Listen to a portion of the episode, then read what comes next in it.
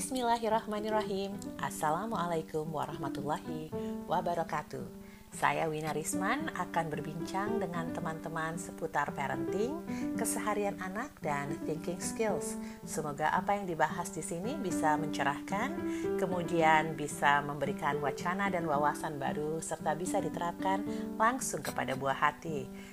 Sampai jumpa di episode-episode berikutnya. Wassalamualaikum warahmatullahi wabarakatuh.